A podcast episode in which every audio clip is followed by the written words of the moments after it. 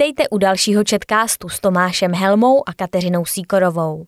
Americké volby máme za sebou a nový prezident se chystá do Bílého domu, který se po lednové inauguraci Joea Bidena stane novým domovem i pro jeho dva německé ovčáky, Čempa a Majora.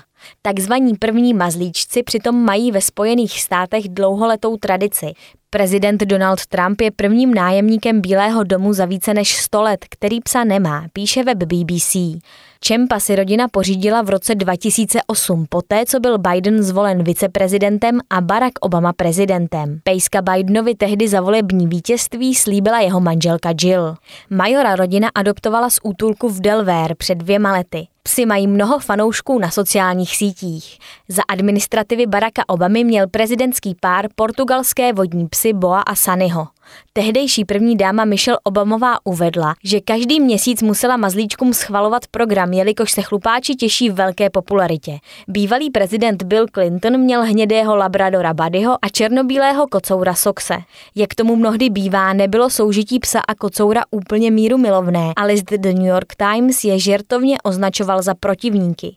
Clinton novinářům v roce 2000 řekl, že vedle něj někdy Buddy spí, když není manželka doma. Hillary Clintonová o Soxovi a Buddym dokonce napsala knížku, která zahrnuje dopisy od dětí a popisuje jejich rivalitu.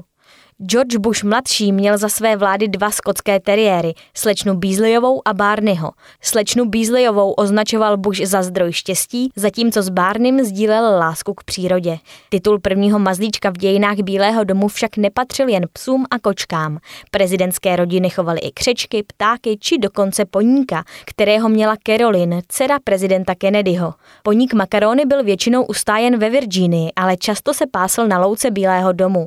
Proslul i svou nezbedností, když tehdejší první dáma Jackie Kennedyová prováděla iránskou císařovnu Farah po zahradě, pokusil se makarony panovnici ukousnout kytici narcisů, kterou měla v ruce.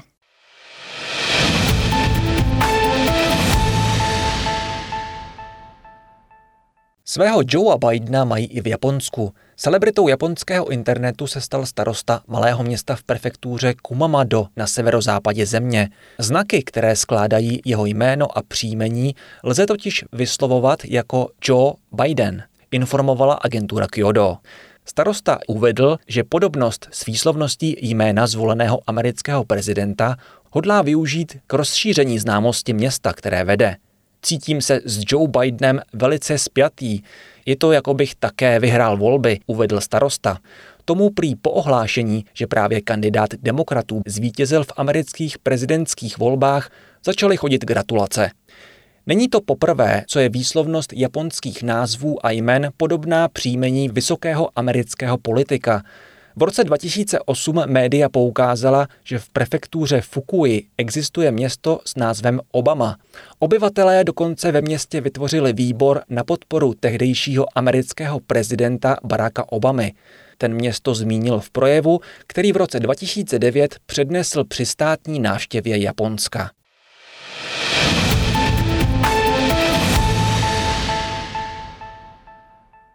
A Joe Biden do třetice. Majitelka pekingské restaurace poblahopřála k vítězství v prezidentských volbách svému starému příteli Joe Bidenovi, který její podnik jednou navštívil a pozvala ho, aby přijel znovu pojíst a ochutnat vepřová játra, napsala agentura Reuters.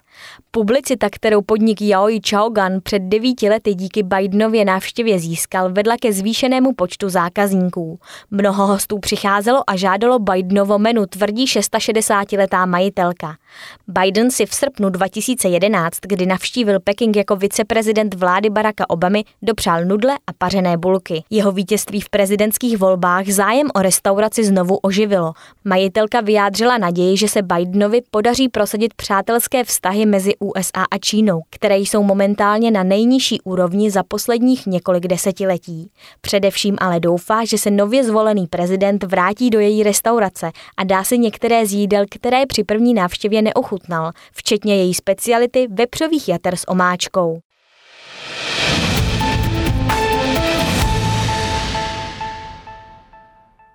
Že je pandemie koronaviru tématem roku, není pochyb.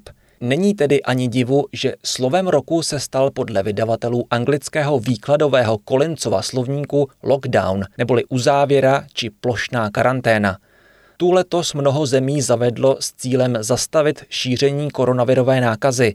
Podle autorů slovníku výraz lockdown odráží sdílenou zkušenost miliard lidí po celém světě. Lexikografové slovníku každoročně sledují korpus zahrnující 9,5 miliardy slov. Z nich vyberou 10 nových a význačných termínů. Užití slova lockdown letos zdokumentovali v asi 250 tisících případech, loni jich bylo jen 4 tisíce. Lockdown Kolincův výkladový slovník definuje jako přísná omezení cestování, společenské interakce a přístupu na veřejná místa. Mezi další s pandemií spojenými slovy jsou v první desítce například výraz nucená dovolená, klíčový pracovník, izolovat se, společenský odstup či koronavirus. V první desítce jsou letos také slova, která nejsou spojená s koronavirem, ale odrážejí společenské a politické otřesy letošního roku užívání zkratky BLM Hnutí Black Lives Matter na černožských životech záleží podle lexikografů slovníku stouplo o 581% po květnové smrti neozbrojeného černocha George Floyda při zatýkání běložským policistou v americkém Minneapolisu.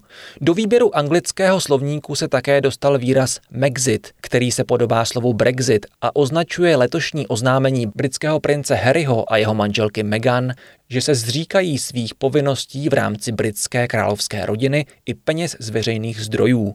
Dalšími vybranými slovy jsou TikToker, což je člověk, který sdílí obsah na sociální síti TikTok, a mukbang, výraz pocházející z korejštiny, jenž označuje člověka, který zveřejňuje videa, na nichž konzumuje velké množství jídla.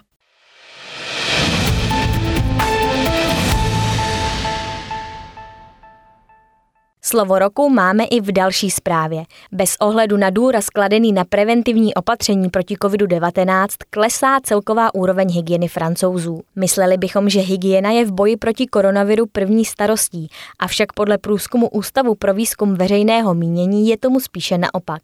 Na vině je karanténa. Píše o tom francouzský deník Le Figaro. Mnohokrát je zas a znovu opakováno. Při odkašlávání si zakryjte ústa, nedotýkejte se rukama tváře a myjte si pravidelně ruce. Od začátku epidemie COVID-19 úřady odpovědné za veřejné zdravotnictví zdůrazňují význam základní hygieny v boji proti koronaviru. Avšak karanténa má zřejmě negativní dopad na celkovou hygienu francouzů. Téměř každá desátá žena už nenosí podprsenku.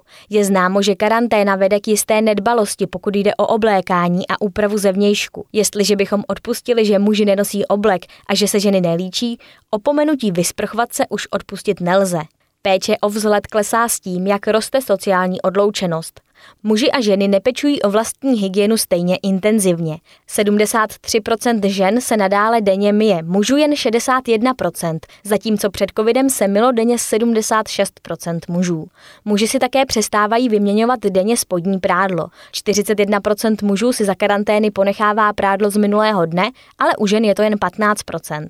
Zachovat si dobré hygienické návyky neznamená jen pečovat o čistotu. V takové situaci, jako je karanténa, jde i o psychologickou pohodu, zachovat si rutinu, sprchovat se, oblékat se do čistého, jíst zdravě a v určitou hodinu, to je způsob, jak o sebe nadále dbát. A je to klíčové v tomto období, které tak můžeme prožívat v lepších podmínkách.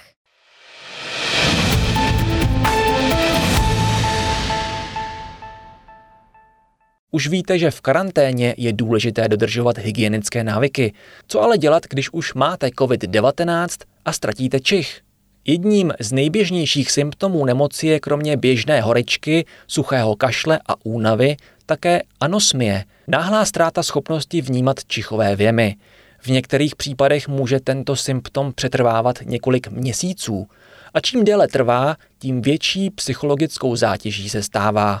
Proto lékaři doporučují čichový trénink, aby se pacientům vrátil tento smysl rychleji, napsal spravodajský server World Crunch.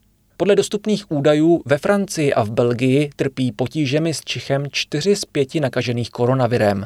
Ještě vyšší je toto číslo ve Spojených státech 680 70% pacientů s COVID-19 se ze ztráty čichu zotavilo během měsíce po nákaze, ale při nejmenším 8% pacientů, kteří přišli o čich během první vlny infekce, ho stále ještě nenabilo zpátky a objevují se obavy, že by jejich ztráta čichu mohla být trvalá. I když se anosmie nezdá být tak handicapující jako některé další symptomy COVID-19, může způsobit psychické problémy, ztrátu chuti k jídlu a ubývání na váze.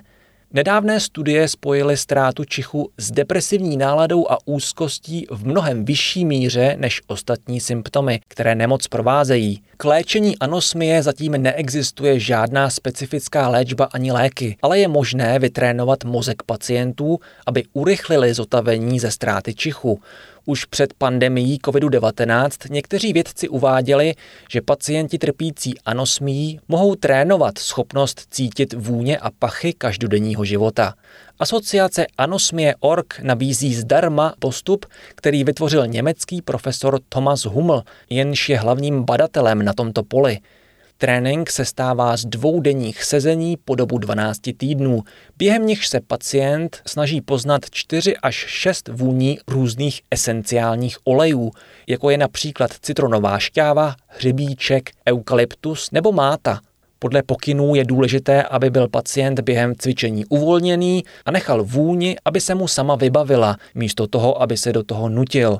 Aby celý proces urychlili, měli by také pacienti jíst hodně ovoce a zeleniny. Oboje obsahuje antioxidanty a vitamin B, pomáhající k zotavení nervové soustavy. Další četkást je u konce, těšíme se opět za týden.